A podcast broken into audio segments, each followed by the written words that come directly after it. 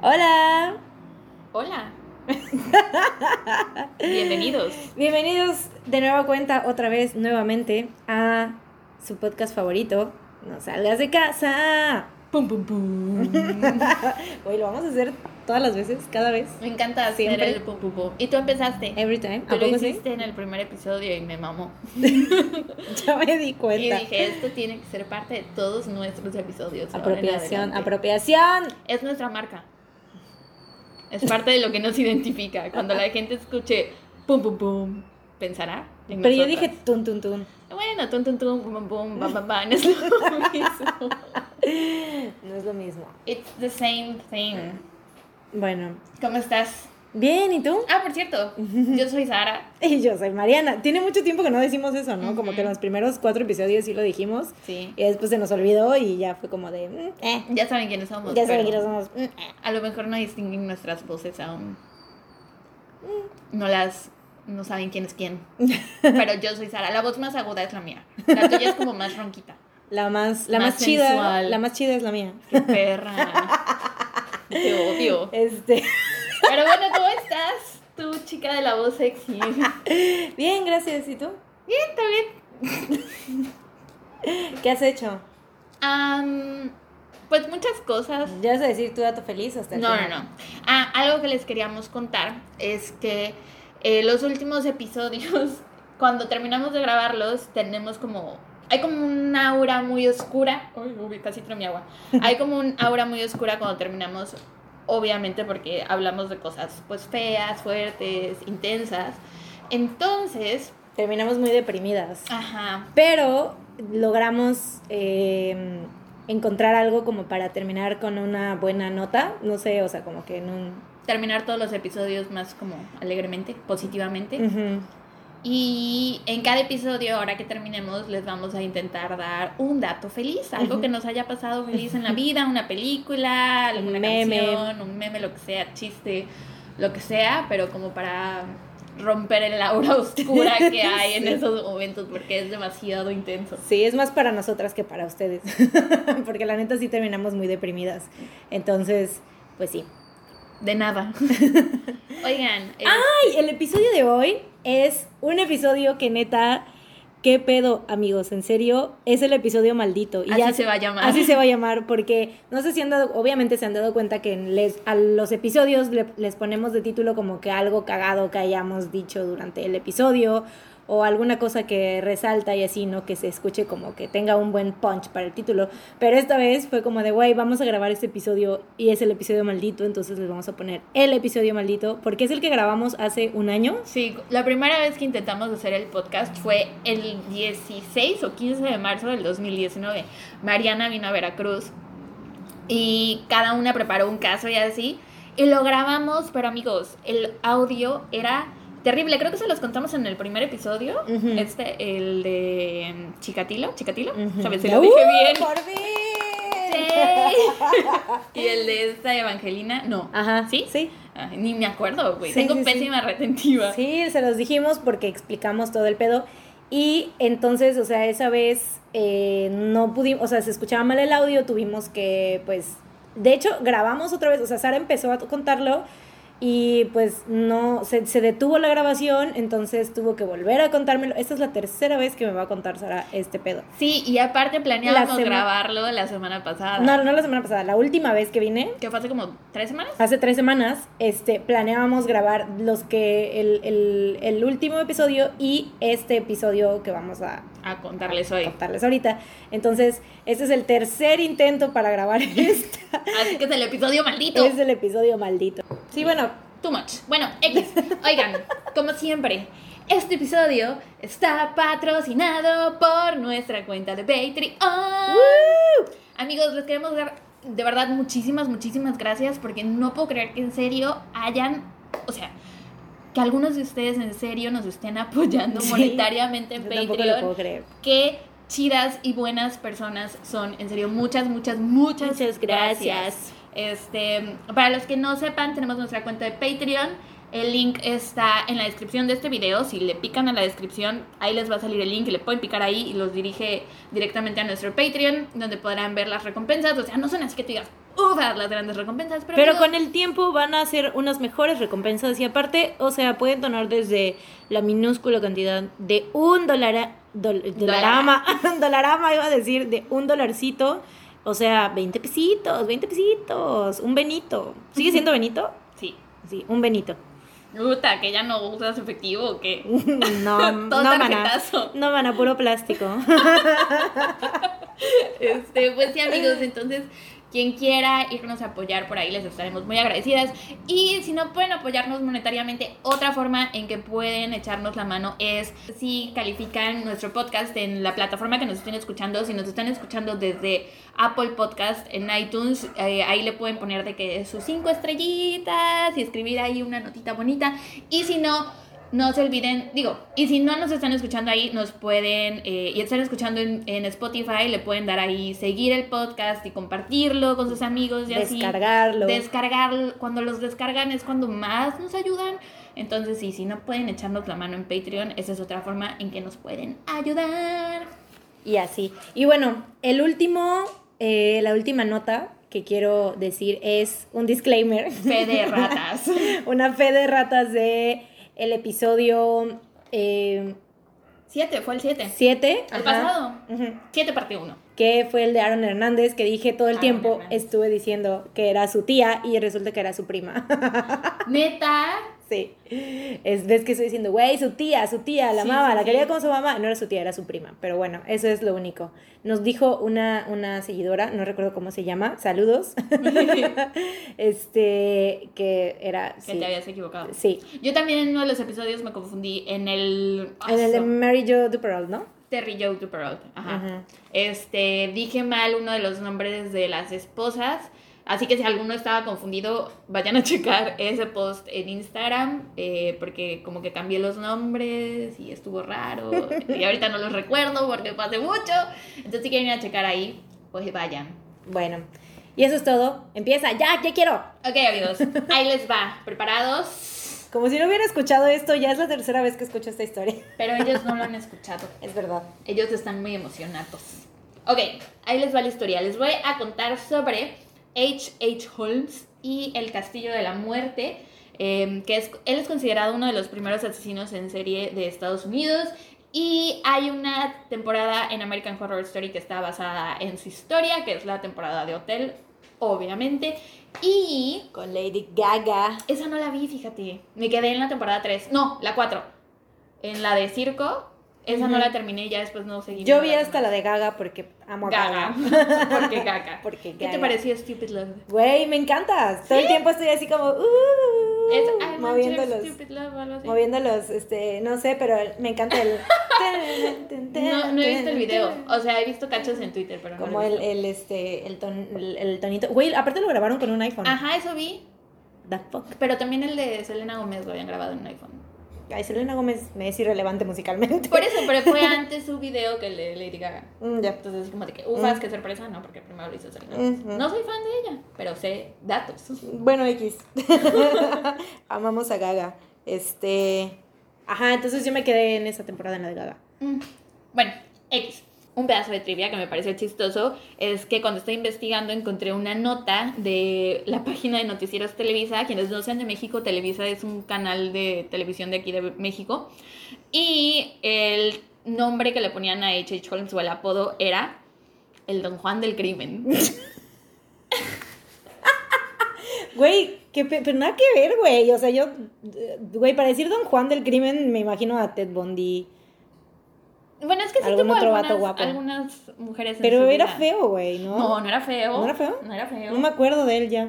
A ver. Bueno, te enseño la foto al final. No, no era O feo. cuando estemos hablando. No era feo. No, no era feo. No era feo. De hecho, creo que en el primer episodio, tú, cuando lo grabamos Yo dije la que primera vez, guapo. tú dijiste que era guapo. Es que ya no recuerdo su cara. Bueno, te la enseño al final. Ustedes saben que se las vamos a poner en Instagram, así que por ahí los vemos. Ok, voy a comenzar. ok. Eh, Henry Howard Holmes, en realidad se llamaba Henry Webster Mudgett y era hijo de Levi Horton Mudgett y Theodore Page Price. Había nacido en 1860 en un lugar llamado Hillmanton y su familia era muy religiosa y su papá era un hombre alcohólico y abusivo.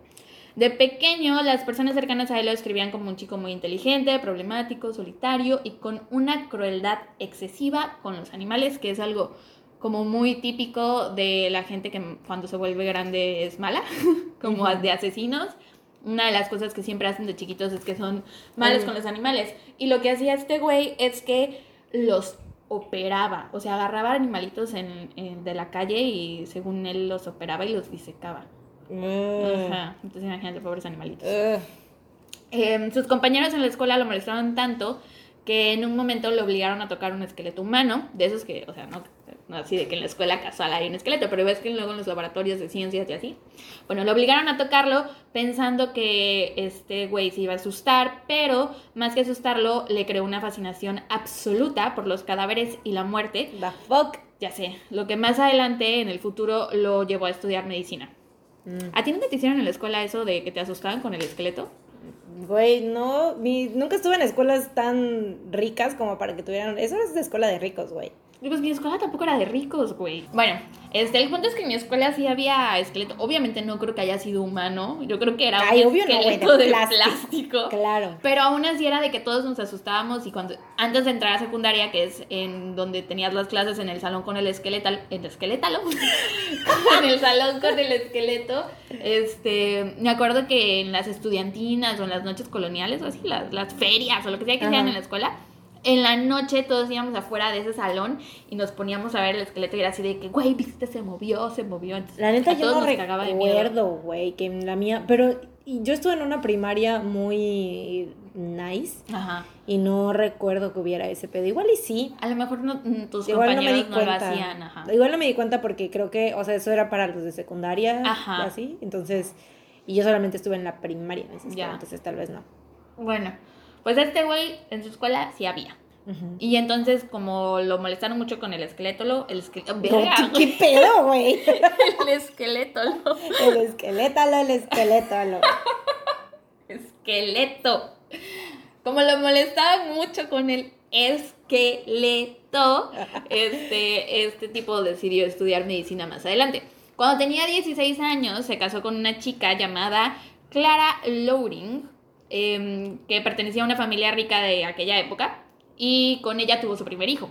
En 1882 entró a estudiar medicina en la Universidad de Michigan, eh, porque te digo que le encantaba lo de la anatomía y eso. Y algunas personas dicen que solo se había casado con Clara porque ella era rica y él necesitaba dinero para ir a la escuela de medicina. Y es que cuando se graduó de la universidad, abandonó a Clara y a su hija. O sea, dijo, bye, ya no me sirves. ¿Qué pedo? Ajá, entonces aparte de ser un asesino, era un estafador culero, maldito. Qué poca. Sí. Una, una de sus más grandes estafas era robarse cadáveres del laboratorio de su universidad para dos cosas. La primera, experimentar con los cuerpos y la segunda era para cobrar seguros. Lo que este tipo hacía es que se inventaba identidades así falsas y sacaba seguros para esas personas imaginarias, después tomaba los cadáveres, los desfiguraba e iba con la policía y les decía, ay mira, este es fulanito de tal, la persona a la que le acabo de sacar el seguro hace poquitito, mira, se murió, vengo a cobrar el seguro. Y la policía pues le daba el, bueno, no la policía, sino la, la agencia de seguros le daba el dinero. ¿Qué tiempos eran? Esto era 1800, déjame te digo, 1882. Mm, no, pues sí. Sí. O sea, en esos tiempos era tan fácil hacer una estafa, güey. No tenías que ser tan. O sea, era como que decir, ay, se te ocurre hacer cualquier mamada y podías hacerla, güey. Sí, eso es lo que yo estaba pensando. En esta época no, no lo puedes hacer. O sea, no, no. te sales con la tuya. Pero aún así me parece un plan genio, muy genial. El tipo era un genio, pero muy terrible. O sea, qué gran idea tuvo, ¿no? Aparte la gente ya estaba muerta, güey. Qué gran negocio. No mató a nadie. O sea, estuvo mal. En ese momento. En ese momento, sí. Entonces sí, me pareció que era una genial idea, pero a la vez muy, muy, muy terrible. Este, y me sorprende muchísimo que haya salido, o sea, que lo haya hecho porque lo hizo muchísimas veces y la gente no sospechaba nada. Impresionante, el poder de ser un hombre blanco en aquella época. Sí. Eh, bueno, a diferencia de muchos asesinos seriales, H.H. Holmes se graduó de la universidad como médico en tan solo dos años. Em, al graduarse, como te digo, abandonó a su esposa y a su hijo y es cuando se cambia el nombre al doctor Henry Howard Holmes y es cuando nace H.H. Holmes. Antes de eso era su nombre de nacimiento. Después de abandonar a su esposa y a su hijo, decidió correr- recorrer Estados Unidos y en agosto de 1886 se asentó en Chicago, donde años más tarde constru- construiría el famoso Castillo de la Muerte. Estando en Chicago, Holmes se encontró con una farmacia que se llamaba E.S. Holton, que les voy a dar la dirección, pero no creo que a nadie le sirva de nada, porque, o sea, a menos que hayan estado ahí en aquella época, la ubicarían, sí, no, no, pero miren, de todos modos les voy a decir, la calle era Wallace, bueno, estaba en la esquina, en la esquina de Wallace y la 63, por si alguien la ubica. Eh, el dueño de la farmacia era un señor que ya estaba enfermo de cáncer, así que su esposa Elizabeth Holton era la que atendía la tienda. Eh, y Holmes les lavó el cerebro a los dos señores, que no sé si eran personas de la tercera edad, pero en mi imaginación así me suenan, que eran dos viejitos de los que se aprovechó. Eh, y les, les inventó que él era un gran trabajador, responsable y honrado, eh, hasta que las, la señora le dio trabajo ahí. En 1887, ya que le habían contratado y todo, Holmes se ofreció a comprar la farmacia. Eh, la señora Elizabeth accedió con la condición de que ella pudiera quedarse a vivir en la planta alta de la farmacia cuando su esposo se muriera. Y pues Holmes le dijo, pues va, ahí te quedas. Pero, sorpresa, cuando se murió el señor, Elizabeth desapareció misteriosamente. Y cuando la ¿Quién es gente- Elizabeth? La esposa del señor, Ah, la ya. dueña de la farmacia. Bueno, ex ¿El señor cómo se murió? de cáncer. Ya, ujú, ujú. desapareció Este- la señora. La señora desapareció. O sea, lo que uno piensa es que Holmes se mató. Y cuando la gente le iba, o sea, iba a la tienda y preguntaba por la señora, él simplemente decía que se había ido a vivir a California. Ajá. Es que, o sea, again, los, Los tiempos, güey. 880. Los ochentas. Los ochentas. Bueno, todavía en estos ochentas, en 1980, también te podía salir al- con algunas cosas. Sí, porque todavía no había, no estaba tan avanzada la tecnología, El pero, pero pues no sí, tanto. no es lo güey. mismo 1880 que 1980. Sí. Que ya no le sirvan. Saca tu fierro, saca tu fierro viejo. Ustedes disculparán. Con sus donaciones de Patreon, algún día tendremos un estudio profesional. A, a prueba de, de- a prueba de itálicas, a prueba de fierro viejo, a De prueba ladridos de perros. de perros. Sí, amigos. Ok. Ajá. Con su nueva farmacia, Holmes comenzó a estafar nuevamente a la gente. Eh, se inventó una cura contra el alcoholismo. Que me la dé, ¿dónde está, güey?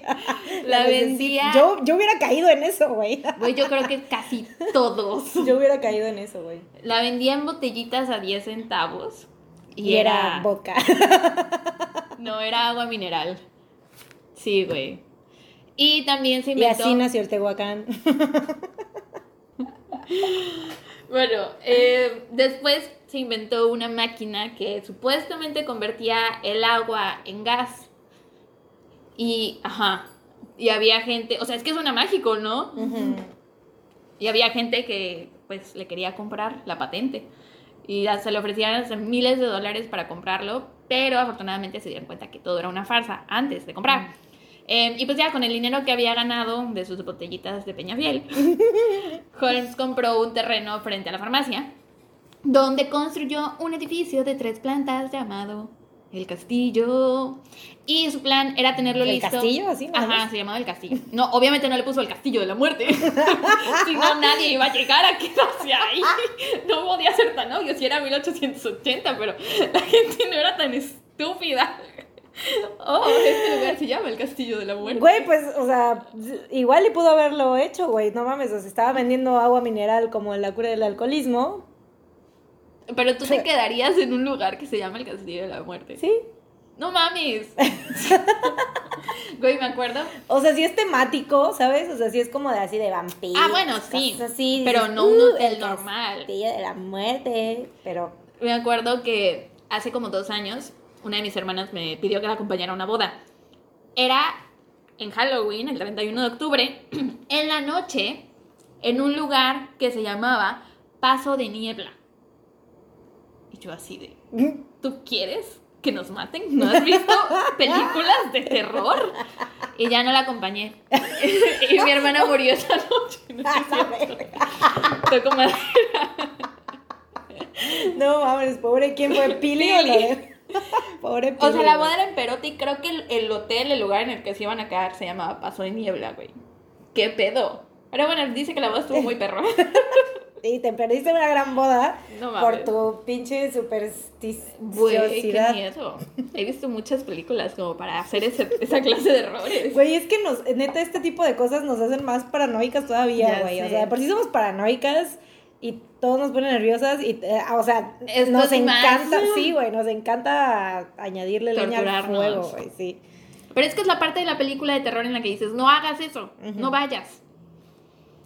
Pero bueno. El caso es que construyó un hotel de tres plantas al que llamó El Castillo. A secas. Y el plan era que lo quería tener listo para 1893 porque en ese año se iba a celebrar una exposición llamada la Exposición Universal de Chicago. Su plan era que la inauguración del castillo coincidiera con eh, la exposición porque así iban a llegar muchísimos turistas, sobre todo mujeres ricas y solas. Entonces dijo, pues que se queden aquí y ya sabes, ¿no? Ujú. Él mismo diseñó los planes del edificio, obviamente, y para la construcción eh, pues le pagaba contratistas, pero los despedía constantemente para que nadie se diera cuenta de lo que estaba haciendo. Nadie podría descifrar qué era exactamente lo que estaban construyendo, ¿no? Cuando alguien empezaba a hacerle preguntas así de, oiga, este, esta escalera que no lleva a ninguna parte... Estás despedido. Exacto. oiga, pero esta puerta que Bye. despedido. Eh, y solo había una persona que sí sabía lo que estaba haciendo y se llamaba Benjamin Pitzel, que era su único amigo y ¿Pixel? cómplice. Así como Pixel. Bueno, se escribe Pietzel. Ah. Pero yo le digo Pitzel. Así me imagino que se pronuncia. Este era su único amigo y cómplice en toda su vida. Una vez que ya estuvo construido el castillo, cambió de lugar la farmacia a la planta baja del hotel, o sea, la pasó enfrente, y ahí también tenía una recepción y algunas otras tiendas. En 1890 contrató a un hombre llamado Ned Connor de Davenport. Esto ya no es tan chistoso porque Ya las ya primeras no dos veces que se lo Repetimos conté- el mismo Ajá. chiste. Ya no me acuerdo cuál era, pero las primeras dos veces que leí esto hacíamos referencias a Kennedy casa Davenport, de De RuPaul. RuPaul's Drag Race. Ujú. Ujú. Pero bueno, ya no tienen Ya no es chistoso. Sí, para ustedes es chistoso, felicidades. Para nosotros ya no. Ya murió ese chiste. Eh, ajá, lo contrató al señor este Ned Connor para hacer relojes y joyas en, la en las tiendas que había en la planta baja. Y Ned se mudó con su esposa Julia y su hija Pearl a un hotel que está, digo, a una habitación que estaba en el hotel en la segunda planta. Eh, al poco tiempo, Holmes ya le había echado el ojo a la señora Julia y terminó contratándola como su recepcionista. Eh, pero pues como que empezaron ahí a tener sus que veres, empezaron a, pues, a tener una relación adúltera, ¿se dice? Ajá. Eh, porque pues ella estaba casada con Ned. Entonces Ned se dio cuenta y se fue. Dejó ahí a su esposa y a su hija y se mudó. Y se fue a, a buscar otro trabajo en la misma ciudad, pero lejos del hotel.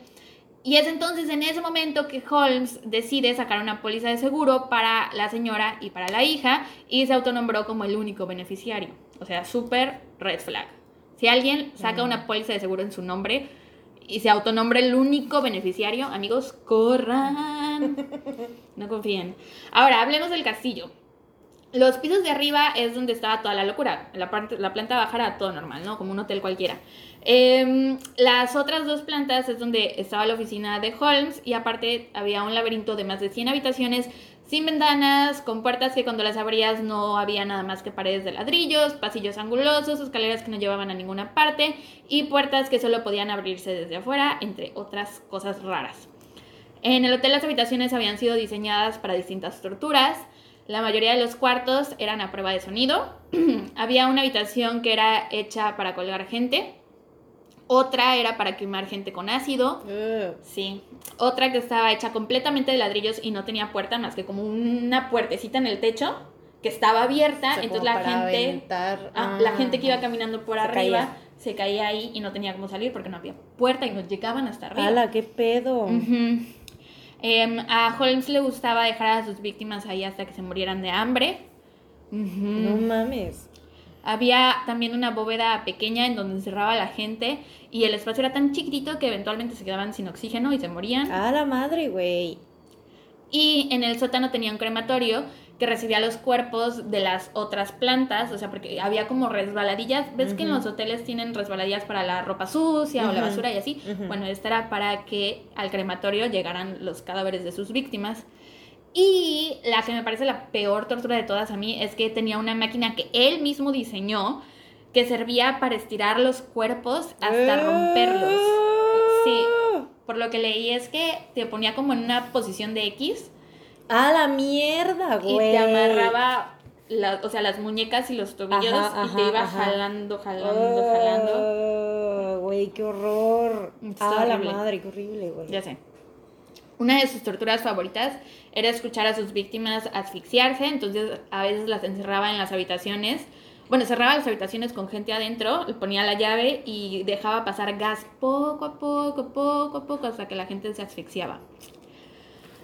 Entonces, como te digo, todas las habitaciones tenían el propósito de atrapar, torturar y asesinar a tantas personas como pudieran. Algunas tenían alarmas que sonaban en la oficina de Holmes cuando algunas de las víctimas intentaban escapar, por lo que se cree que muchas de sus víctimas estuvieron secuestradas durante meses antes de que murieran. A la madre. Gran parte de las víctimas eran mujeres que llegaban a través de anuncios de oferta de trabajo en la sección de clasificados del periódico, que obviamente eran falsos. Em, cuando las mujeres llegaban a las entrevistas, Holmes les pedía que mantuvieran su ubicación y el nombre del hotel en secreto porque les decía que la competencia iba a intentar robárselas o algo Ay, así. su pinche cola, güey. Ya sé. Maldito. Y pues ya después de eso, pues las mujeres no decían en dónde estaban y él las volvía sus prisioneras. Em, también puso otros anuncios en el periódico diciendo que era, y cito, un hombre rico en búsqueda de esposa. y cuando llegaban las Un aplicantes, Craigslist. ándale, Un Craigslist de tiempos 1880. De, de los 80. bueno, no, ya era los, 1893. los primeros noventas. Ya sé. No mames, qué horror. Bueno, ponía eso y cuando llegaban las mujeres pues a buscar a su esposo rico, en búsqueda de esposa, en búsqueda de amor y dinero. También en eso hubiera caído yo. Ay, yo también, la verdad.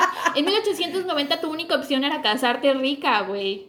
Pues, ¿Casarte no rica? mames. Ajá, o sea, te casabas rica, o sea, con un señor rico, Ah. un matrimonio rico, Ajá. o te morías de hambre porque no podías trabajar. Sí, y si conseguías trabajo, te mataban. Te como mataba este ese pendejo, güey, sí. Pero bueno, llegaban estas mujeres a- ahí al hotel pues, con el anuncio del periódico y pues también les hacía lo mismo, las dejaba prisioneras. Ahora, en 1893 Holmes conoció a una joven llamada Minnie Williams. Él se le presentó con el nombre de Harry Gordon y le dijo que era un inventor millonario. Y la única razón por la que él estaba interesado en ella era porque ella era herede- heredera de una propiedad en Texas. Entonces se terminaron comprometiendo en matrimonio mientras él seguía con la ex esposa de Ned Connor, Julia Connor, y con su hija. ¿Cómo ganaba dinero? Ah, que tenía la farmacia, ¿no? Y, y o sea, güey, ya tenía negocios y todo y aún así, o sea... Pues sí, pero la gente es muy avara. O sea, por ejemplo, los billonarios de ahora pues, siguen ganando dinero porque no nos lo regalan, por ejemplo. Oye, el otro día vi un video en Twitter, paréntesis, es un TikTok, creo, no sé. Este, el punto es que era un güey que estaba intentando demostrar la diferencia entre 100 mil dólares, un millón de dólares, 100 millones de dólares y un billón de dólares. Y lo hizo con granos de arroz, güey. Y es increíble la cantidad de granos de arroz que es un billón de dólares. Que dices, no mames, ¿quién necesita tanto dinero? Pero bueno, X. La, la chubascos, güey. La hija de la, la Stormy, güey. Sí. ¿Qué pe- ¿Viste la fiesta que le hizo la pinche Kylie? Ya sé, y todo para que la niña no se acuerde de nada ¿Qué cuando pedo? sea grande. Güey, no, aparte déjate, pura persona ahí que de seguro ni han de haber aprovechado toda la comida que había, güey. Obviamente yo hubiera llegado Yo sí hubiera a arrasar con el buffet, güey. Ya sé, güey. Que obviamente me iban a ver feo, ¿no? Pero Güey, la Rosalía, ahí La andaba, Rosalía. qué perra. pinche Rosalía. Ya sé, anda muy triunfante, muy triunfante. muy triunfante. Qué bárbara la Rosalía. Qué impresión. Rosalía, si nos estás escuchando, saludo, amiga. La Rosalía. Bueno, este, ajá. Ned seguía comprometido con Julia, bueno, no comprometido, sino seguía en una relación con Julia Connor, que era la señora del relojero. Eh, y poco después de que se compromete con esta nueva chica, La señora del relojero. ¿No has escuchado la canción de La señora Mujer del, del- pelotero? Ajá, Así me suena. Le gusta el reloj a la mujer del relojero. Así me imaginé. Bueno, ajá. Este. Ah, después de que se comprometió con Minnie Williams, que era como su nuevo amorcito, que era la chica del terreno en Texas, eh, tanto Julia Connor y su hija Pearl, que eran las del relojero, desaparecieron misteriosamente así, de la nada. Más adelante, mucho, mucho más adelante, adelantándonos un poquito en la historia, cuando atrapan a Holmes, muchos años después, él confesó que Julia había muerto mientras él practicaba un legrado porque por lo que leía era como el trato en su relación, o sea, ellos seguían juntos siempre y cuando él pudiera hacerle muchísimos legrados a ella, guay, no sé por qué. Nada, la madre. Y que a su hija Pearl la había envenenado. Regresando a Minnie, que es su nuevo amorcito, eh, ella vivió en el castillo con él por un poco más de un año y sabía de las cosas tan horribles que Holmes hacía, por lo que más adelante la policía la investigó también a ella. Ahora, hablemos de otra chica que se llamaba Emmeline Seagrand.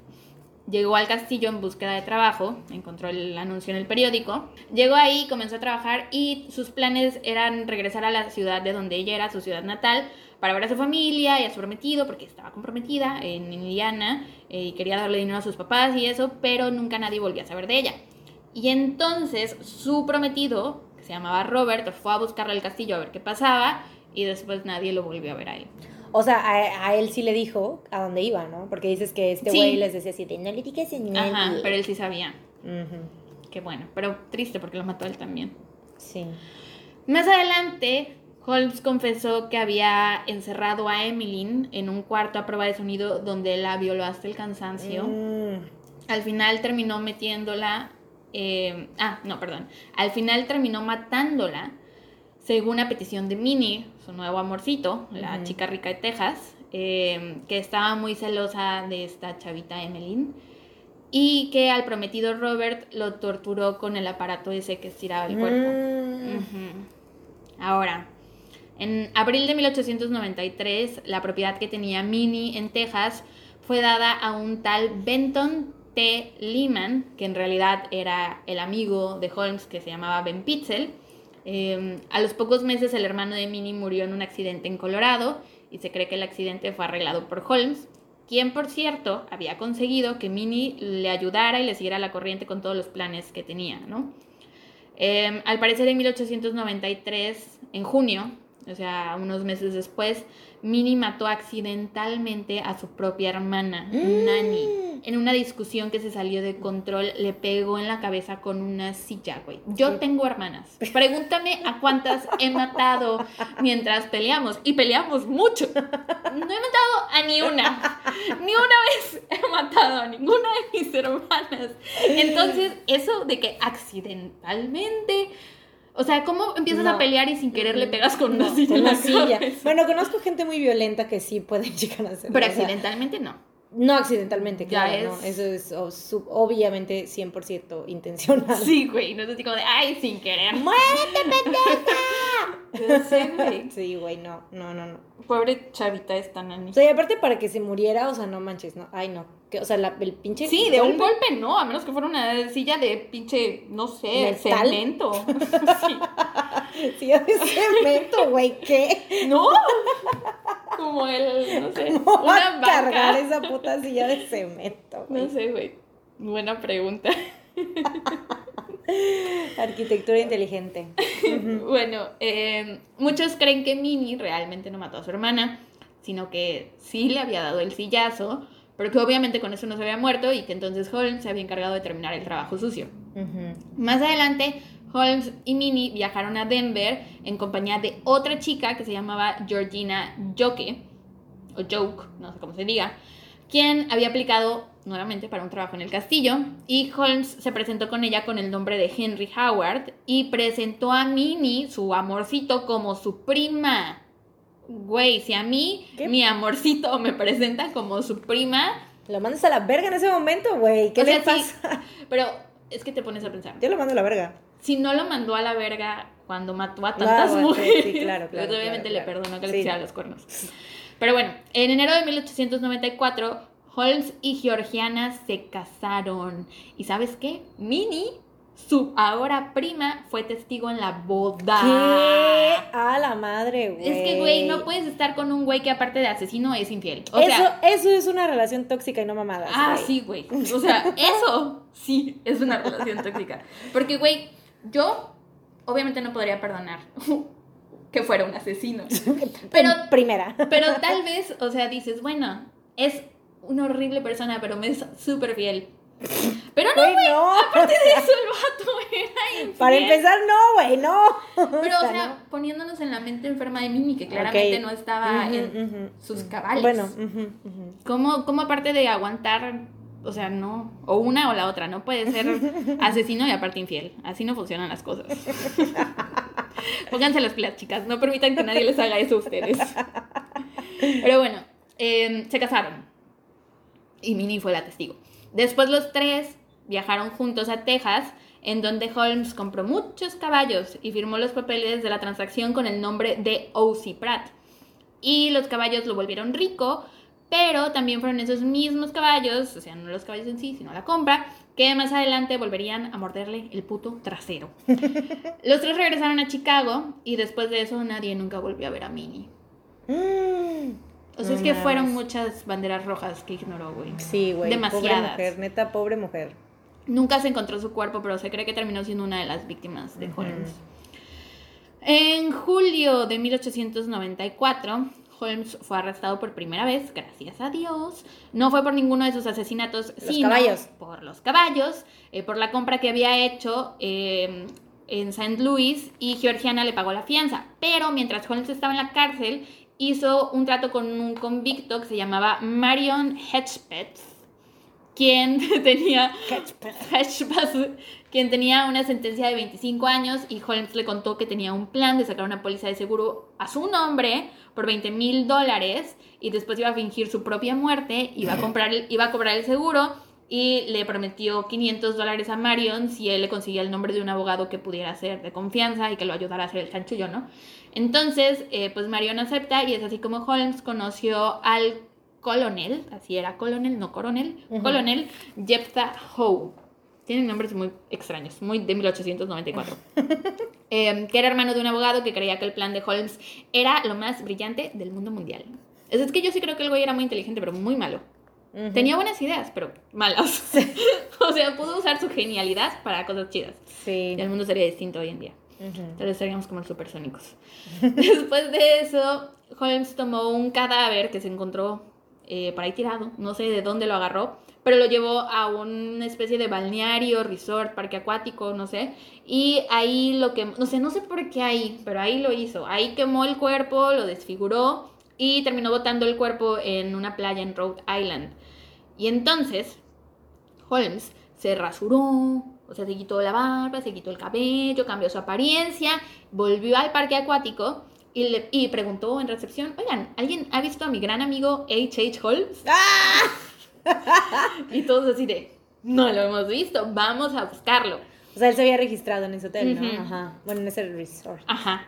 Entonces empezaron a buscarlo por todas partes y no lo encontraban, no lo encontraban. y H.H. Holmes estaba ayudándolos a buscarse a sí mismo. o sea, te digo como, el, meme, el meme de Spider-Man. Yo sé. Este, entonces ya poco después encontraron un cuerpo en la playa que pues estaba todo desfigurado.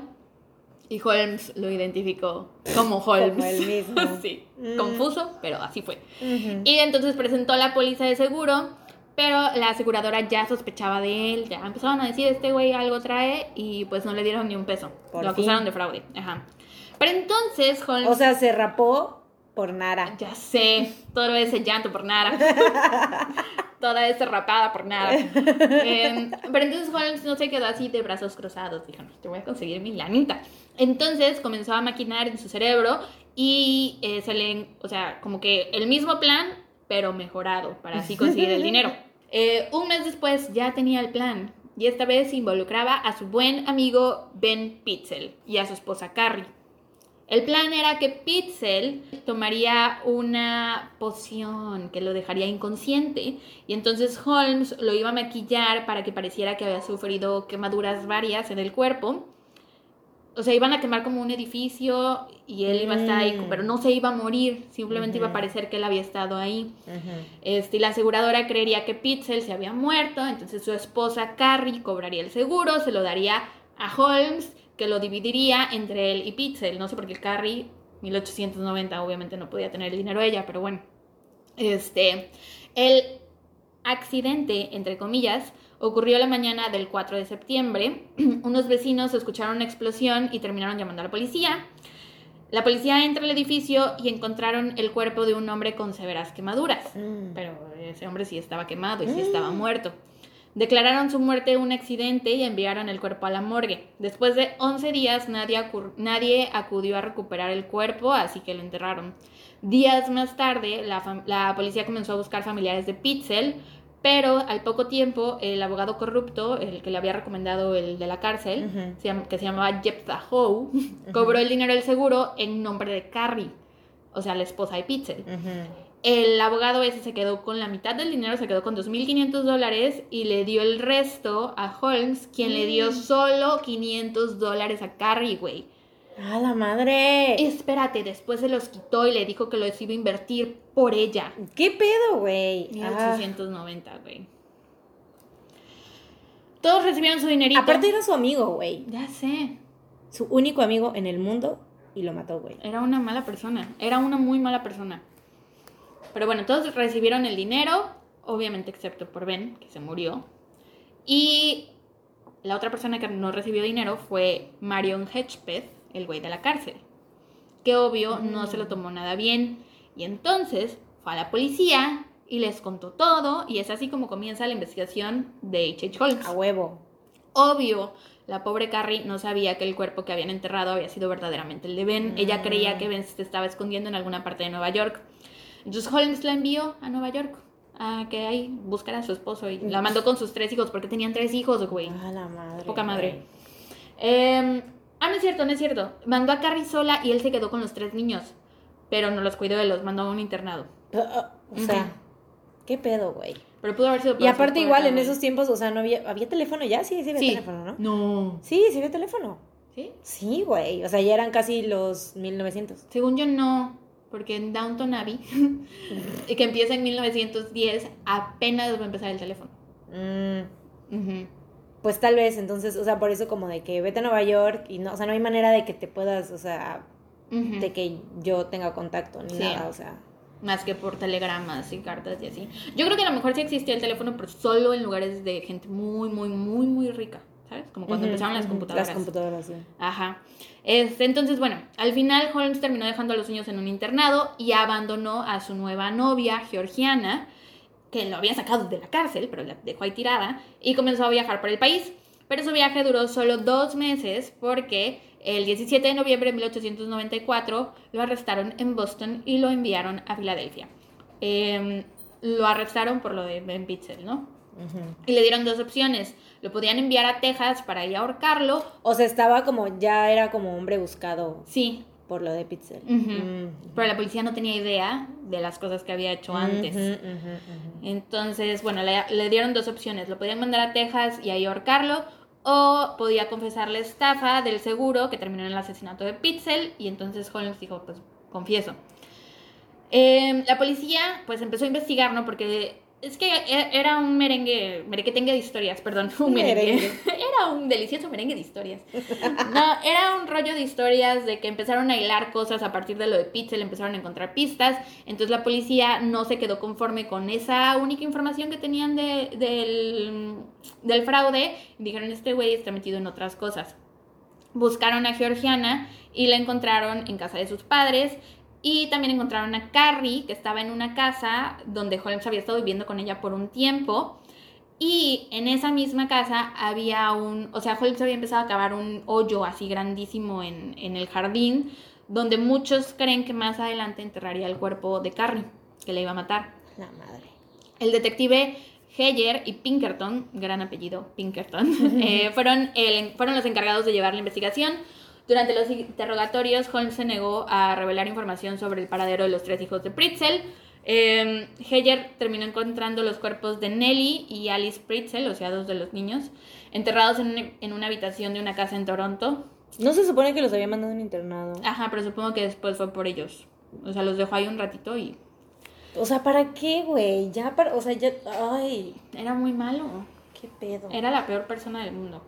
Em, eso motivó... Una de las peores. Bueno, sí, una de las peores. En este podcast hablamos solo de la crema de la crema, de las peores personas del mundo. Em, esto lo motivó a querer averiguar bien qué había ocurrido con Pitzel. Habló con algunos de los vecinos que le dijeron que las niñas le habían comentado, o sea, las hijas, le habían comentado que tenían un hermano viviendo en Indianápolis, porque eran tres hijos, ¿no? Dos niñas y un niño. Este, con esa pequeña pista, Heyer fue a Indianápolis y buscó en 900 casas, que me imagino que Indianápolis era muy pequeño y tal vez eran las únicas casas que había, em, por alguna pista que se vinculara con el caso de Holmes, hasta que por fin en... O sea, fue de puerta en puerta como vendedor de abón, Sí, así, güey. toc, toc, toc, toc, toc, toc, a la que hueva. Ya sé, pero pues también era en 1890 que iba a ser. Yo no tenía otra cosa. Sí, no había, no había Netflix. este, hasta que por fin en un suburbio llamado Irvington descubrió, descubrió una casa que Holmes había rentado por una semana. Ahora, Heyer y Pinkerton comenzaron a investigar en Chicago, en el Castillo de la Muerte. Un equipo de policías entró al castillo, pero nunca imaginaron lo que iban a encontrar. Ya O sea, te dije. Holmes estaba detenido, ¿no? Sí, sí, sí. Ya te dije cómo estaba lo del castillo, pero se los reitero por si se les olvidó. La segunda planta del castillo tenía pasadizos secretos, puertas y escaleras que no llegaban a ninguna parte, habitaciones sin ventanas, cámara de gas. En uno de los baños, la policía descubrió que había así una, una alfombra así súper pesada. La levantaron y había una puerta trampa con una escalera que llevaba a otra habitación que tenía dos puertas, que una llevaba a la calle y la otra llevaba a una rampa que dirigía al sótano. O sea, era como para que él escapara en A la madre. ¿Y se pusieron un hilito o qué pedo? No se perdieron. Pues no se yo creo que sí, ¿no? Yo creo que se pusieron así como una cuerdita, así de que, güey, aguanta, aquí quédate. Pero yo creo que aunque se perdieran, como había tanta gente, o sea, tantos policías, no creo que hayan ido de que dos. Yo creo que fue, fueron bastantes policías Y, a recorrer el hotel. Espero que hayan hecho como una, hayan pasado lista todos los días, porque, Pues güey, sí, porque ese no hay Ay, como que uno, pobrecito. Sí, güey.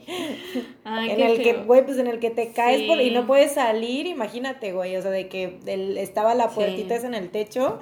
Qué no mames, qué puta desesperación. Aparte los cuerpos ahí, güey. Qué pesadilla. Bueno. Ajá. El sótano fue llamado la habitación del horror. Allí encontraron una mesa, una mesa de disección que estaba llena de sangre y un laboratorio lleno de armas de tortura, instrumentos afilados y muchos frascos con veneno.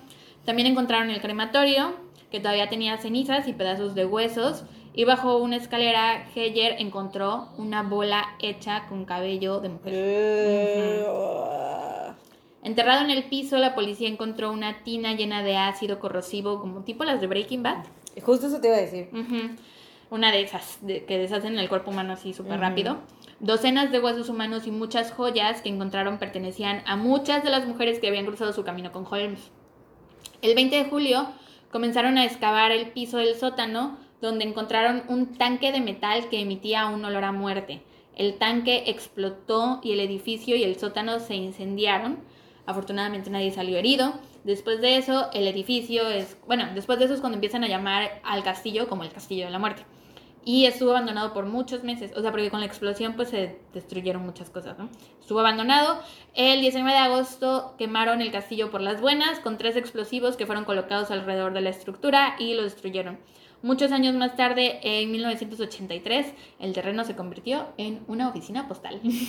Qué horror trabajar ahí, ¿te imaginas? Sí. Y bueno, el juicio comenzó en Filadelfia justo antes de 1895, solo duró seis días, pero fue uno de los más famosos del siglo. Holmes hizo muchas escenas durante el juicio, por ejemplo, cuando Georgiana pasó como testigo al estrado, le hizo así de que un super pancho y se le puso a llorar y tal. Pero los cargos y la evidencia ahí estaban. Holmes había matado a muchísimas personas en el castillo, sobre todo mujeres. Y al final terminó confesando a 28 asesinatos, pero se cree que la cifra No, podría más, ser mucho más. más alta. Obvio. Hoy en día se cree que fueron más de... ¿Cuántos crees? Mm, ciento... No. 300 ¿Qué? asesinatos. Ah, la mierda, güey. Sí, 300. Ya sé, son un chingo. Yo también me impacté. Em, el jurado decidió en menos de un minuto que era culpable, pero se tomaron un poquito más de tiempo porque querían guardar las apariencias. El 30 de noviembre eh, se le dio la sentencia de pena de muerte. El caso fue apelado ante la Suprema Corte de Pensilvania, quien confirmó el veredicto, así que se fijó su fecha de muerte para el 7 de mayo de 1896, nueve días antes de su cumpleaños 36. Para ese momento todos los detalles de sus crímenes eran de conocimiento público, así que todo el mundo estaba enojado y fascinado con el tema. Justo antes de su ejecución, dos padres católicos visitaron su celda y comulgaron con él. Después lo llevaron a la horca, la puertita de abajo donde pues te tiran, se abrió, Holmes cayó, sus pies se movieron por muchos minutos después de que cayera y a pesar de que la caída le rompió el cuello y la cuerda se le encarnó en la piel, su corazón siguió latiendo por casi 15 minutos. A la madre. Oficialmente murió a las 10.25 de la mañana del 7 de mayo de 1896 y el maldito desgraciado pidió ser enterrado 10 pies bajo tierra porque tenía miedo que alguien sacara su cuerpo para hacer lo que le hacía a las personas. Después de su muerte, muchas personas que estaban involucradas en el caso comenzaron a morir. Hubo un forense que fue el que estuvo presente cuando lo ahorcaron, que murió envenenado. Mm. El juez del caso murió de una enfermedad que antes no había sido diagnosticada. Ay, bueno, para ese entonces, 1890. vaya, ninguna enfermedad existía, o sea, tenía nombre, güey. El gerente de la prisión se suicidó. Y la oficina de una de las compañías de seguro a la que había asistido Holmes en el pasado se incendió. Muchas personas creen que hay como una maldición de Holmes. Y ya como último dato, en 2019 eh, comenzó la filmación, bueno, la producción de una película llamada El Diablo en la Ciudad Blanca, que también es un libro, está basado en esta historia, así que si lo quieren checar, chéquenlo. Y la película está dirigida por, o bueno, va a ser dirigida por Quentin Tarantino y el actor va a ser supuestamente Leonardo DiCaprio. Y esa es la Ya historia. muy, ya muy típico de Tarantino contratar a DiCaprio para todo. Y ya, Ya esa es la historia de H.H. Holmes, el maldito hijo de puta.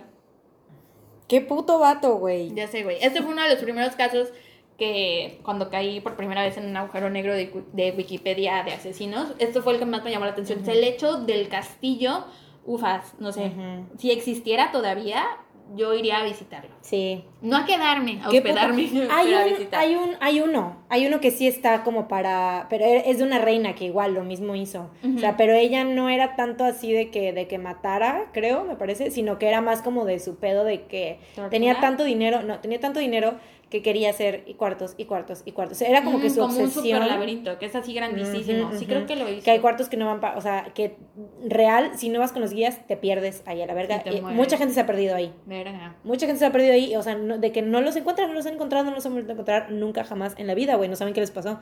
Entonces, es como de, y hay visitas guiadas ahí, pero es como de que a huevo tienes que ir así como de la mano con el, A la verga. con el Ahí guía. no iría, güey. Yo sí iría, güey. No. Yo sí iría, pues, güey, pues vas guiado. No. Mucha gente. He visto muchas películas de terror. No, acabas de decir que sí iría si estuviera el pinche castillo de Eh, Pero Holmes. no es tan grande, güey, como un... un- No, ese sí es demasiado, güey. O sea, es demasiado y aparte te digo, está todo enredado y así. Entonces, eso está padre. No me acuerdo de qué reina es, no sé cómo se llama, no sé dónde está. Creo que en Inglaterra. Me O en, suena en así. Europa, en Europa.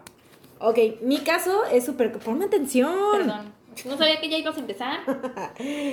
Mi caso es súper breve. Eh, ¿Recuerdan en el episodio Un trauma a la vez? Les platiqué sobre Brendan Spencer, eh, la primer, el primer caso de tiroteo escolar. se- así se toma. O sea, obviamente sí hubo antes como otros casos, pero ese fue como el primero de tiroteos. Eh, y más adelante les voy a estar hablando de otro también. Y eso es lo que me hace pensar, Mariana, ¿acaso estás traumada con los tiroteos escolares? Y la respuesta es sí. ¿Es esa tu cosa? Así es, that's my thing. Entonces, sí, la neta sí, güey. O sea, aparte, investigando cada caso, o sea, estos, de estos dos, o sea, decía yo, güey, es como esto. O sea, lo conectaba yo con los otros casos de tiroteos y dije, a ver, güey, espera un momento, ¿por qué sé tanto de tiroteos, güey? Y pues, it's my thing, I guess. Muy bien. Bueno, te voy a hablar del caso, este es un caso que sucedió en México, en Monterrey, en el 2017. Es el caso, bueno, es, la balacera en el Colegio Americano del Noreste por Fede Guevara. Ya sabes de qué te voy a hablar porque pues ya te Ya lo me lo ya te lo contaste, pero tengo tan poca memoria Sí, que no me te voy vas a sorprender de todo. De todo, absolutamente. Bueno, eh, primero em, voy a empezar como una como pequeña biografía de, de Fede, el niño Fede.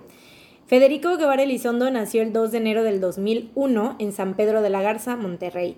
Sus padres son Alejandro Guevara Arreola y Marcela Elizondo Islas. El papá, Alejandro, trabajó en el área de finanzas en la administración del, ex, administración del exgobernador de Nuevo León, José Natividad González Parás. O sea, eran una familia de dinero. Bueno, son una familia de dinero.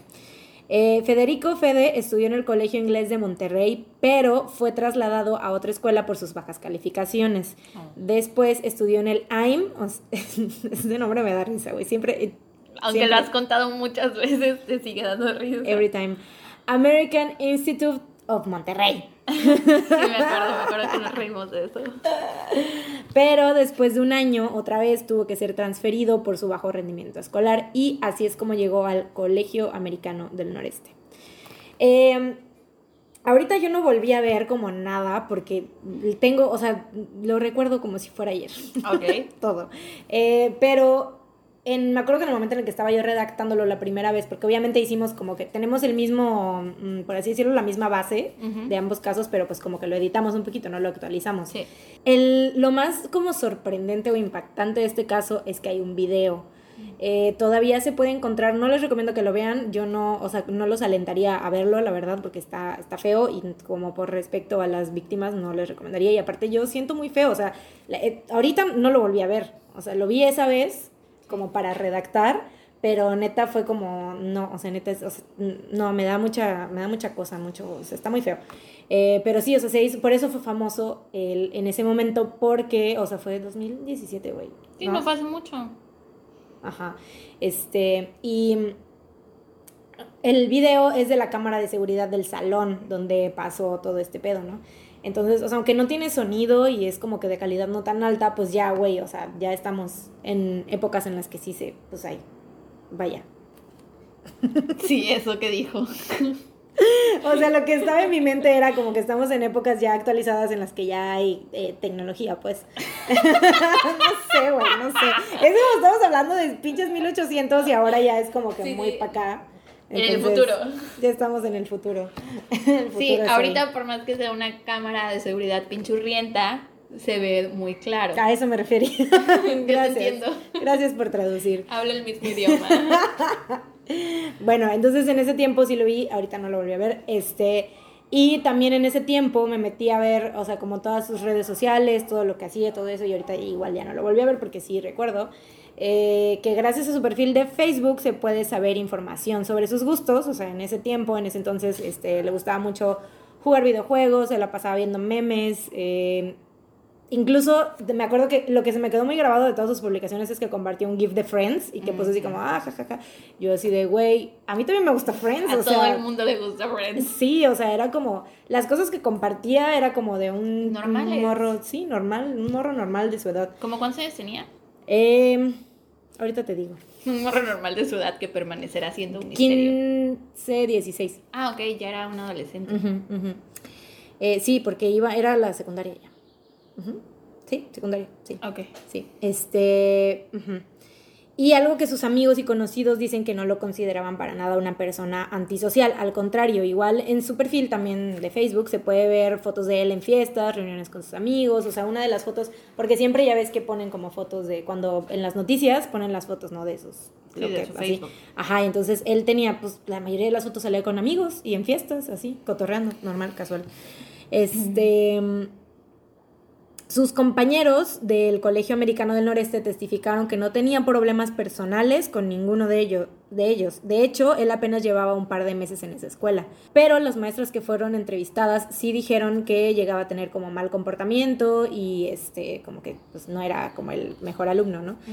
Eh, razón por la cual esta, la última maestra que tuvo en el colegio lo tenía aislado de sus demás compañeros y estaba sentado él solo a un lado de la puerta. Okay. estaban todos como que eran, eran como mesas, así, no eran como pupitres, sino mesas. Entonces todos estaban en sus mesas y él sí estaba en un pupitre aislado al lado de la puerta. o sea, era súper... Ha de haber sido como un alumno como desmadroso, tal vez. Exactamente. Y sabes que eso es algo como muy común y es como una... Eh, ¿Característica? Mm, es que no sé cómo decirlo. Otra vez estoy de pocha, güey. Misconception. Ah, ok. O sea, algo como un... Una mala... Eh, mala idea. Es como, o sea, es como una mala idea que se tiene de los, de los casos de los, de los eh, tiroteadores escolares. Tiroteadores. de los, o sea, de los que han llegado a hacer esos tiroteos. Es una muy mala idea que tienen, que, o sea, en todos los medios y siempre toda la gente es como de que hay el. Falsa creencia. Falsa creencia. Esa es la palabra, falsa creencia. Esa es la palabra, gracias. Por traducir una vez más. ya habla tu mismo idioma. sí, entonces es como que siempre dicen, ay, pues el nerd lo boleaban o qué sé yo, y no, la gran, gran, gran mayoría lo que tienen en común es que no eran, o sea, vaya. Chicos normales. Sí, o sea, eran entre comillas. Este, morros, no, obviamente pues sí tenían pedos, güey, pero pues no, no como piensan o no como se, se pone en los medios. Por ejemplo, yo cuando iba en la uni teníamos un compañero que era, o sea, después se volvió mi amigo, pero, y seguramente está escuchando estos saludos ya él, pero me acuerdo que los primeros semestres era muy callado y como que todo el mundo lo molestaba y como que todos, o sea, era como muy aislado, ¿no? No se llevaba bien con todos, este, y siempre decíamos como que entre broma y como que entre en serio, que decíamos así de, este güey un día nos va a matar. Porque creíamos que por ser el raro, entre comillas, era el más propenso a asesinarnos. Y siempre pensé eso. Digo, después nos volvimos amigos. Ya no vamos juntos en la misma escuela, afortunadamente. afortunadamente. Porque quién sabe si algún día pueda. Nada. Este, sí, o sea, es como que un, un, mal, como, sí, una falsa creencia que se tiene de ese, de ese pedo, o sea, como que se dividen. O sea, sí tienen como rasgos en común y cosas en común los, los, los morros que han llegado así a tirotear, pero eh, son, muy, son casos muy diferentes, de casos muy complejos. Em, o sea, puede ser como sea. Exactamente. En eso voy a ahondar más en el episodio número 10. Estén atentos. Eh, porque viene algo, un caso muy especial. En eso ya voy a ahondar más en episodio. Ok, eh, bueno, lo que sí es que Fede iba a terapia por problemas psicológicos y de depresión. O sea, sí lo tenía ya, ya, ya se sabía, vaya, que tenía ese tipo de problemas. Eh, Obviamente tenía DDA, déficit de atención, y pues problemas de aprendizaje, siempre andaba cambiando de escuela, este, tenía siempre bajo rendimiento, y que eso igual, o sea, no es como de que, güey, o sea, las personas que tienen bajo rendimiento en la escuela no necesariamente es porque sean tontas, no, es sino que no les... La estructura. exacto. no, no va con... Son buenas en eso, pero cuando crecen y encuentran ya lo que son buenas, tal vez son personas creativas o muy este, activas físicamente, pero la forma en que nos enseñan en la escuela no es su, forma de aprendizaje. Así es. Y mm, bueno, las escuelas a las que él asistía siempre eran de paga porque, te digo, era familia de varo y pues no lo, o sea, lo tenían en las mejores escuelas. Pero en estas escuelas, en vez de darle como una atención especial o como, no sé, como un, un buen trato, pues siempre o lo daban de baja o lo tenían como en este último caso, lo tenían aislado. No sé, como que había ese, ese como rechazo. Supongo que sí, igual intentaron ayudarlo y él estaba como renuente a eso, pero pues, güey, o sea, si estás viendo, o sea, no sé, no sé, no sé. Sí, Hay muchas cosas que yo tengo como de conflicto. Ajá, entiendo tu, lo que Porque en todos los casos es diferente también. Entiendo lo que dices, pero también pienso en las maestras. General en las escuelas, por lo general en las escuelas de México son maestras, ¿no?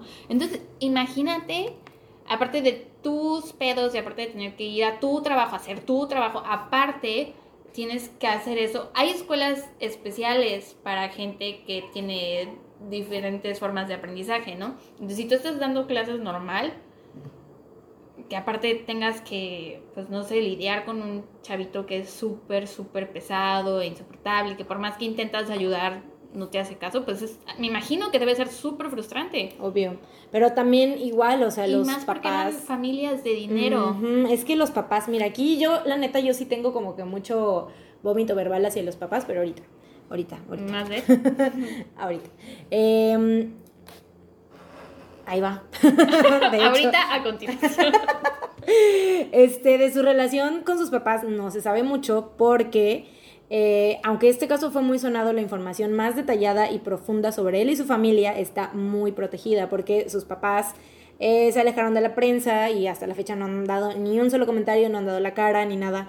Eh, te digo, el papá pues era, o sea, pertenecía al gabinete del exgobernador de Monterrey. Entonces es como que, güey, ha de tener muchos conectes políticos que no es como que, o sea, puede alejarse sin que lo estén presionando, ¿sabes? Pues sí, entonces, o sea, este es, lo único que se pueden hacer obviamente son como suposiciones sobre la familia y sobre la relación que tenía él con sus papás, ¿no? Y pues es como de, o sea, yo siento que neta sí no le ponían atención, o sea, porque eran como, es como muy cliché de familias de dinero, como el caso de Evangelina, por ejemplo, de que pues, güey, no te ponen atención, o sea, los ricos tienen los pedos más como complejos, yo siento, ¿no? Porque, no sé, es como de que, güey, no te pelo porque, no sé, estoy, tengo mucho trabajo, pero a la vez te doy como todo, pero no sé, entonces está muy raro, ¿no? En este caso en específico, yo creo que, ahorita más adelante te voy a decir por qué, pero siento que ahí sí su papá, o sea, no me gusta como apuntar. pero lo haré. Pero lo voy a hacer, porque en este caso siento que sí tienen mucha, o sea, como digo, otra vez, o sea, en todos los casos es diferente. Eh, hablando, o sea, estoy hablando de los de tiroteos escolares, en todos los casos es diferente, ¿no? Todos los papás son diferentes, tienen una relación diferente con sus hijos. En este caso yo siento que sí tuvo muchísimo que ver eh, los papás de, de, Fede, más que nada su papá. Eh, y ahorita, más adelante voy a decir por qué. Pero bueno, pasemos a lo que ocurrió. El 18 de enero del 2017, a las 8.51 de la mañana, Federico Guevara Elizondo, de 16 años, disparó un revólver calibre 22 a su maestra y sus compañeros mientras estaban en el salón de clases. El asiento de Fede estaba, como te digo, aislado del resto de la clase. Su asiento estaba justo a un lado de la puerta, mientras que todos los demás se sentaban en escritorios que juntaban para hacer una mesa grande como de seis alumnos cada uno. Eh, segundos antes de que Fede disparara el arma, estos como que son los detalles como que viste en el video. Curiosos, sí, son como curiosos y muy, se me hicieron como muy macabros, raros, no sé. Eh, segundos antes de que Fede disparara el arma, un alumno se levantó de su asiento, se acercó a Fede y salió por la puerta. Después, otro de los alumnos también se levantó de su asiento, se acercó a Fede y se puede ver claramente que se acerca a decirle algo y se dirige a la puerta, pero después, o sea, como para salirse, y luego se regresa mirando a Fede y hace una seña con los dedos de su mano apuntándolos a su cabeza, así como en forma de pistola y después también sale por la puerta. O sea, como que le dice así, como de, como si le dijera así de, ¿lo vas a hacer? ¿Qué pedo? ¿No? Y se sale. Fueron dos. Ah. O sea, siento que eran sus amigos, o sea, te digo, se pueden hacer solamente suposiciones, no se sabe, no sabemos la verdad 100%, pero yo siento que eran sus amigos y que sabían. casualidad, ¿no? Exactamente. el día que el güey dispara una pistola en el salón, hacen la señal de la pistola. Exactamente. Inmediatamente después de esto, o sea, de que sale este último niño que hizo la seña, eh, Fede saca la pistola y estando sentado, apunta directo a la cabeza de su compañero Luis Fernando Ramírez González. La bala lo impacta y cae al suelo. O sea, el niño estaba sentado y se, o sea, lo impactó la bala y cayó al suelo. Después se levanta de su asiento y apunta también a la cabeza de su maestra, mm. Cecilia Cristina Solís Flores, o mi Ceci, como le decían todos, quien también es impactada por la bala y se desploma en el suelo del salón. En el suelo del salón. Enseguida todos empiezan a esconder abajo de los escritorios y Fede empieza a dar pasos y vueltas por el salón tirando balazos al resto de sus compañeros y logra herir a dos compañeras más, Ana Cecilia Díaz Ramos en la cabeza y Mariel Chávez Ollervides en el brazo. Después de esto, Fede se dirige, se dirige a los cuerpos inmóviles de Luis Fernando y Misesi y al parecer dice algo, o sea, es imposible saber qué dice o si en verdad dice algo, pero si hace como muecas así. Eh, te digo, el video de vigilancia no tenía sonido y la imagen no era como que HD, pero sí se alcanza a ver que, dice algo, o sea, hace muecas, ¿no? Acercándose a los cuerpos de, de Mises y de Luis Fernando. Después de esto, se apunta a la cabeza y tira del gatillo, pero el arma ya se había quedado sin balas. Ah. Entonces va a su asiento, donde en cuestión de segundos, súper rápido, carga el arma y se dirige a todos y según testimonios, o sea, a los otros niños que estaban ahí, eh, les pidió que salieran del salón pero solo un par de sus compañeros lograron salir así rápido. Obviamente, pues, güey, estaban en pánico, no sabían qué hacer, estaban como de que, güey, o sea, imagino. me paro. Exacto, imagino los que estaban hasta atrás decían, güey, me paro y qué tal que me disparo, o sea, yo estoy aquí escondido. O sea, imagínate el pinche. Eh, terror, terror, terror, O sea, no mames. Ah. Eh, bueno, te digo, les dijo que se salieran acto seguido. Fede termina disparándose en la boca y cae violentamente al piso que se llena de sangre y el resto de sus compañeros salen corriendo de ah, Fede fallece en el hospital Dr. José Eleuterio González de la Universidad Autónoma de Nuevo León ese mismo día. Más tarde se informó que el arma que usó ese día era de su padre. Y que, o sea, ya después cuando te digo, cuando ya salieron todos los detalles, esto es lo que te digo, que por lo que yo digo que el papá tuvo muy, muy, muy, muy gran, no me gusta decir esta palabra, pero sí, culpa. Eh, su arma, el arma era de su papá y aparte su papá lo llevaba a practicar la cacería. Casa. Oh. Sí.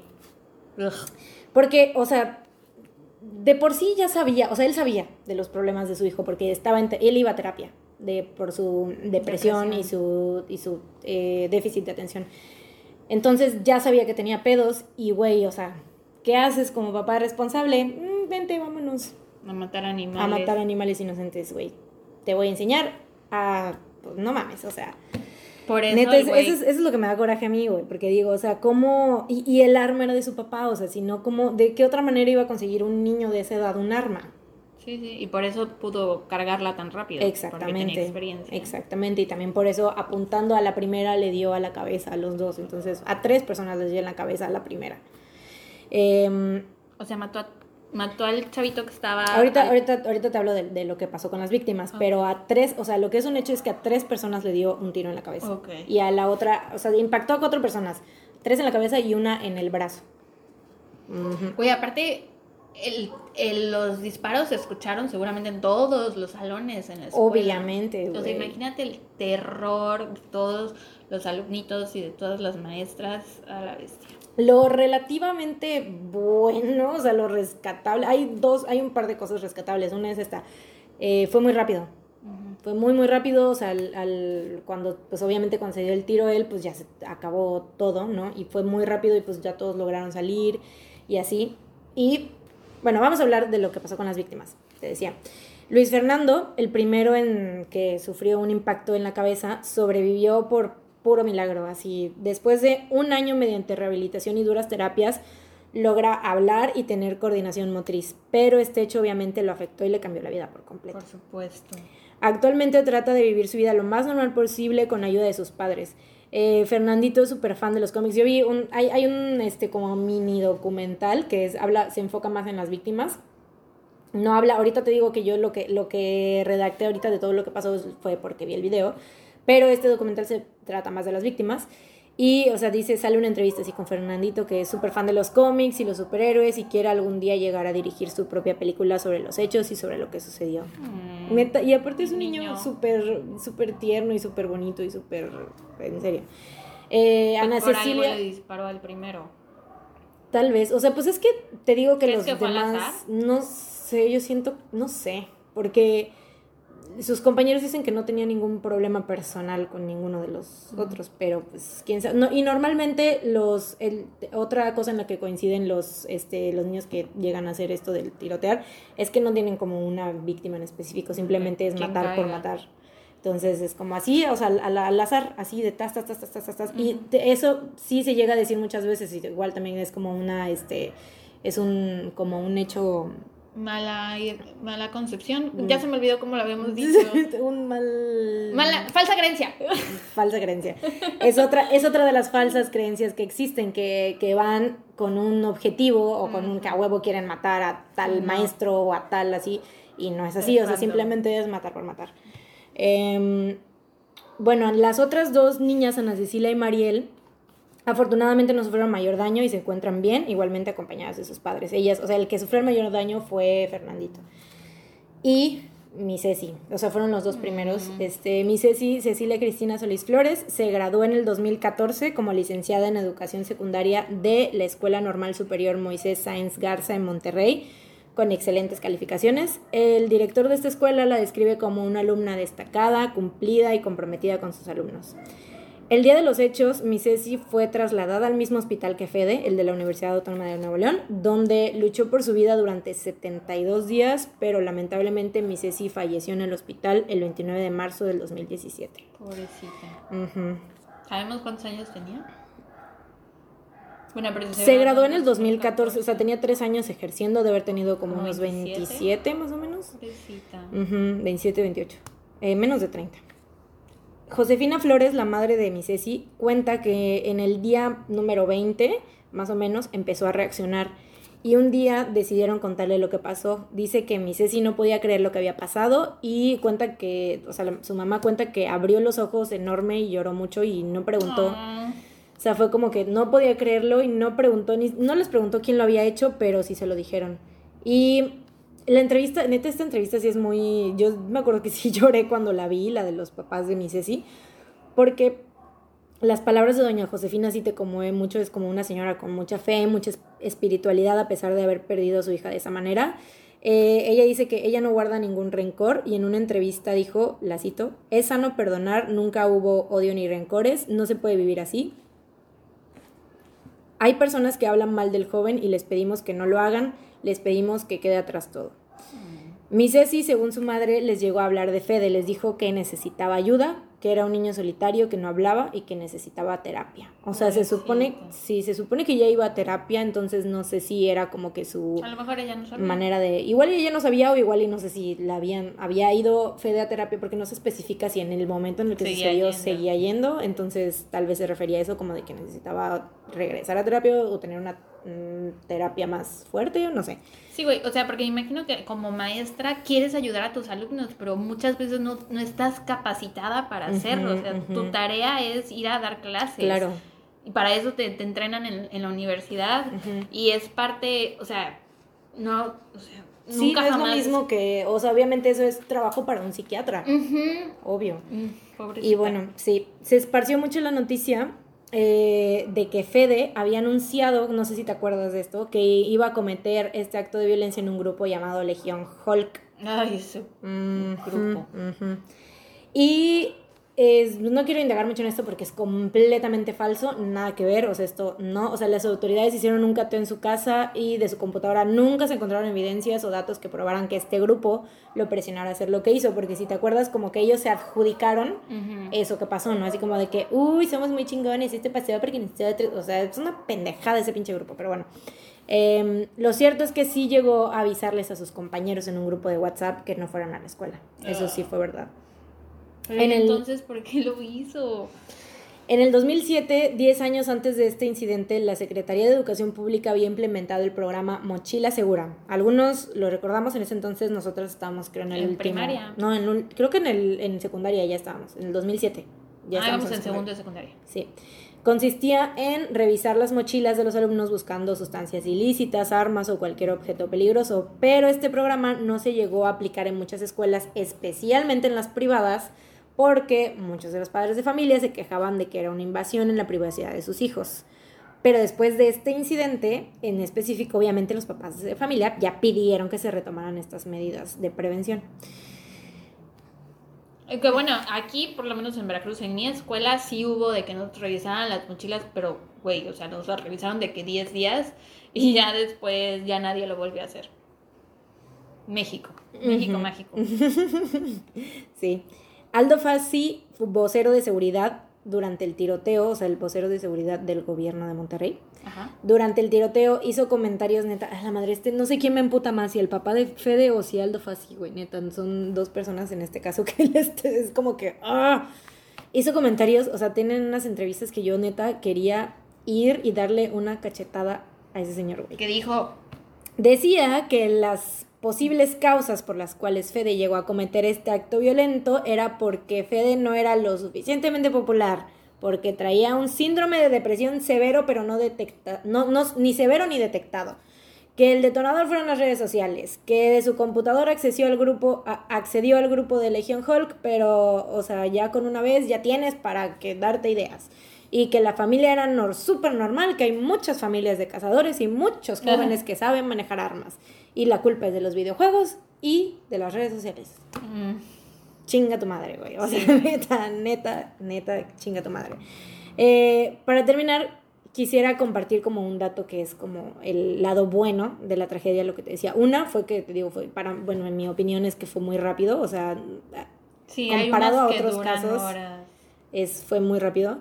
Este, el lado, pero el, el lado más rescatable de esta tragedia es que paradójicamente la muerte de Fede salvó la vida de cinco personas, ya que sus papás autorizaron la donación de sus órganos. Una mujer de 23 años y un hombre de 39 años recibieron cada quien una córnea, un paciente de 26 años recibió su riñón izquierdo y uno de 28 años recibió el riñón derecho. El hígado fue para una paciente de 37 años, todos inscritos en el Registro Nacional de Transplantes de la Secretaría de Salud Federal. El corazón no se pudo donar ya que quedó en mal estado después de su muerte cerebral. Mm. Eso es el caso de Fede Guevara. Pues sí, Breve, pero... Pues sí, sí. trágico. Sí. Y creo que fue un, algo bueno que hicieron los papás que fuera donador. O Sí. sea, yo soy donadora, ¿tú también? No sé. Y si lo fuera, no lo diría. Ah, tal vez no soy donadora. Pero ¿por qué? Sara del futuro quita esto. Pero de todos modos, Pues no si te sé, da sacar miedo, los órganos, no te miedo. van a matar así legalmente, te matan ilegal y no importa si eres donador o no, te los sacan. Ese es el tráfico Pero de si órganos. estás registrado, creo que es más como probable que te. Y entonces, casen. pero casi siempre son a niños a los que les hacen eso. Porque tienen los órganos más jóvenes, más Sí. frescos. Pero bueno, no. O no lo sé, nunca lo sabrás. Bueno, yo sí soy donadora. Sí, pues sí, esto es. Y la neta es como. eh, les digo, en el episodio 10 voy a indagar más en, en, en este pedo. O sea, este lo quise hacer breve. O sea, es, es el del episodio maldito, entonces tenía Sí. que decirlo. Pero, este. Pero eh, voy a indagar mucho más en el episodio número 10 sobre los tiroteos escolares, así que estén al pendiente porque viene un, otro caso que ustedes pidieron sobre tiro- un tiroteo escolar muy famoso, entonces estén al pendiente. Sí. Pues buen trabajo. Por fin. El episodio maldito está hecho. Por fin, ya, maldita sea, güey. ¿Te imaginas que pasara algo así No, que se borrara o algo así? Cállate, cállate, cállate. No, esperemos que no. Bueno, ahora, Dato feliz. ¿cuál fue tu dato feliz? ¿Cuál es tu dato Mm. feliz? Mi primer dato feliz es que ya salieron las imágenes del nuevo Batimóvil. Vi que lo compartiste, pero no, no vi las imágenes. Güey, es que yo soy soy súper fan de Batman. ¿Y qué opinas de Robert Pattinson? Güey, yo estoy súper a favor de Pattinson. O sea, aunque mira, no te gusta, o sea, aunque odias Crepúsculo y él es nunca la he visto. Nunca la he pero visto. la odias. Nunca la he visto, la odio, nunca la he visto y por lo cual mi única percepción, o sea, la, la- la idea que yo tengo de Es Robert Pattinson es de sus otras Y películas. por ejemplo, Kristen Stewart, ¿qué te parece? Ay, la odio, güey. ¿Por qué? Por Twilight. Por ahí está. Pero porque en todas sus demás películas es igual que en Twilight, güey. Sexismo, sexismo. No, no, güey, no, no mames. Nada que ver. Sororidad. Güey, es que Kristen Stewart es pésima actriz y Robert Pattinson es muy No le, he buen visto en, actor. ot- no, no le he visto en otra película. más Es igual, de- es lo mismo, su cara de palo todo el tiempo, güey. Solo la vi en una de- con Jodie Foster, creo que. La habitación azul. Ajá. Pero ahí no me parece que actúa mal.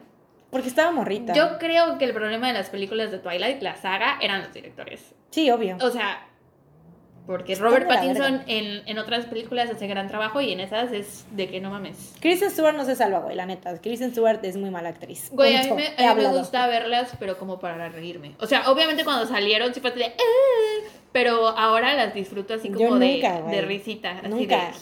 Y nunca he visto ni siquiera cinco minutos de ninguna y no hay manera de que me obliguen nadie a ver esas putas Sí, películas. Jamás, güey. Amigos, Yo cuando... Te imagino, te imagino como a la naranja mecánica así. Abriéndote los yo, ojos. Yo así amarrada y yo llorando, güey, así. "Déjame, No quiero. No, no soy tan fan como para obligarte a hacer eso. O sea, creo que guardaría eso para otra cosa. Por ejemplo, Betty la Fea o algo así. Pero Betty la Fea sí lo vería. Ah, Vería- ver. prefiero mil veces ver Betty la Fea que ver Crepúsculo. Hamilton. Mm. Mm, Para Hamilton sí tendría que abrirte los ojos. Sí, Va. tal vez. How I Met Your Mother. Oh, sí, para How I Met Your Mother tendrías que abrir más. No, es que sí le quería dar, ves que te dije que le quiero dar una tercera oportunidad. Pero es que, güey, no puedo. O sea, es como que yo soy muy fan de Friends, güey, y siento que cada que la veo, o sea, sí, es- son diferentes y es todo lo que quieras, pero, No lo güey, digas, no lo digas, no lo digas. es una copia Que de no Friends. O sea, salió cuando Friends terminó, güey. Nos vamos a agarrar. Güey, es que son, hay, vi hasta un artículo Sí, hay muchas de la por supuesto. Todo es igual, güey. No, no todo es igual. O sea, el plot principal es lo mismo que Friends. No, no es lo mismo. Copiaron todo, simplemente dijeron, ay, pues vamos a cambiarle el humor y ya, pero lo mismo. It's not the same La misma thing. fórmula, güey. It's not the same thing. No es lo mismo. Pero bueno, ¿qué te pareció el Batimóvil? Sí, es cierto. Güey, me encantó, o sea, porque eso mismo, o sea, a mí me está gustando mucho el cast, o sea, Pattinson, o sea, Robert Pattinson como Batman, se me hace una buena opción. Es muy guapo. Es, es muy buen actor, güey, y yo sí lo veo como Bruce Wayne, la neta. Y es muy guapo. Y él, sí, es muy guapo. Y él, nuestro Cedric Diggory, Oye, eh, pero espérate, quiero hacerte esta pregunta. Eres muy fan de Batman. sí. ¿Qué opinas del Batman de Ben Affleck? ¿Verdad que es horrible?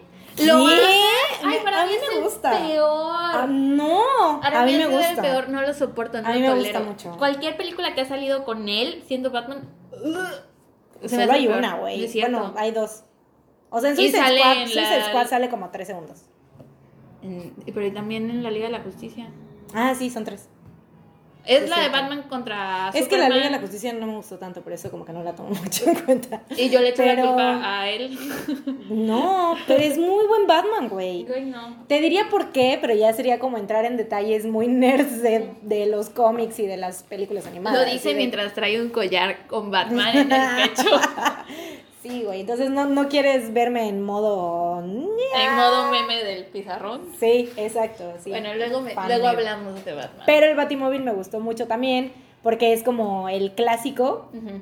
Es más como coche clásico, así, ya me, gust- me gustan mucho los coches clásicos para empezar, como sesenteros, setenteros, así, me gustan mucho, y este Batimóvil es como el clásico. Muy bien. Entonces está muy padre y todo, hasta ahora todo lo que ha salido es como que visualmente me atrae mucho, o sea, el traje de, de, de Robert Pattinson también está muy chido, porque es como el de los videojuegos y así, entonces pues están como que combinando cosas y haciendo, sí, Muy bien. hasta ahora todo bien.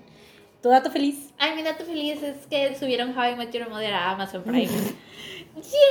Es que mira, Esa fue la razón por la que dije yo que le iba a dar una tercera oportunidad, Sí, porque sí, sí. tengo Prime, entonces pues a ver, pero no, güey, tengo muchas cosas que ver antes de esa madre. eh, pero es un gran dato feliz. O sea, es que mira, mis vecinos acaban de poner la música, amigos. Espero que no puedan escuchar la chonchaca. Este, pero bueno, eh, ah, estuvo en Netflix por mucho tiempo y la quitaron creo que hace como cuatro años, algo así, y no estaba en ninguna parte y no había forma de verla. Y mi hermana la tiene en DVD, pero no sirve mi pinche DVD. Y mi compu tiene entrada de disco, pero tampoco sirve, güey. Entonces estaba yo así de maldita sea. Entonces acabo de ver Friends, la acabo de volver a ver y dije, porque yo, al, o sea, a diferencia de Mariana, yo prefiero How I Met Your Mother y Friends, que sí la había visto ya varias veces y sí me gustaba, pero no era como que así de ufas, me encanta, no la mamo. Ahorita la acabo de volver a ver y sí, está bien, bien, me gusta. Y así, entonces dije, necesito volver a ver How I Met Your Mother para entonces reafirmar mi creencia de que How I Met Your Mother es mejor que Friends. No. Mm, mm, mm, mm, mm, Y ya ese es mi dato feliz. Muy breve. es que era otro, ¿ok? O sea, este lo iba a guardar para el siguiente Pero episodio, ya, pues, pero ya hablamos de de- How I Met Your Ya Mother de- y dije, pues ya, aquí está, se los Mm, echo va. de una vez. Y pues ya, amigos, yay, terminamos el, es el todo. episodio de una manera feliz. Sí, qué bonito. Fue una buena idea porque ahora sí terminamos como felices. Sí. Ya como que. sí, fue buena idea. Perfecto. Uh. Y, entonces- y pues ya, amigos, eso ha sido todo por este episodio, el episodio 8, el episodio maldito. Por fin lo grabamos, espero que lo hayan disfrutado. Eh, y pues ya, ¿tienes algo más que decir? No, ¿Ok? cuídense. Se lo lavan. No salgan de casa. Adiós.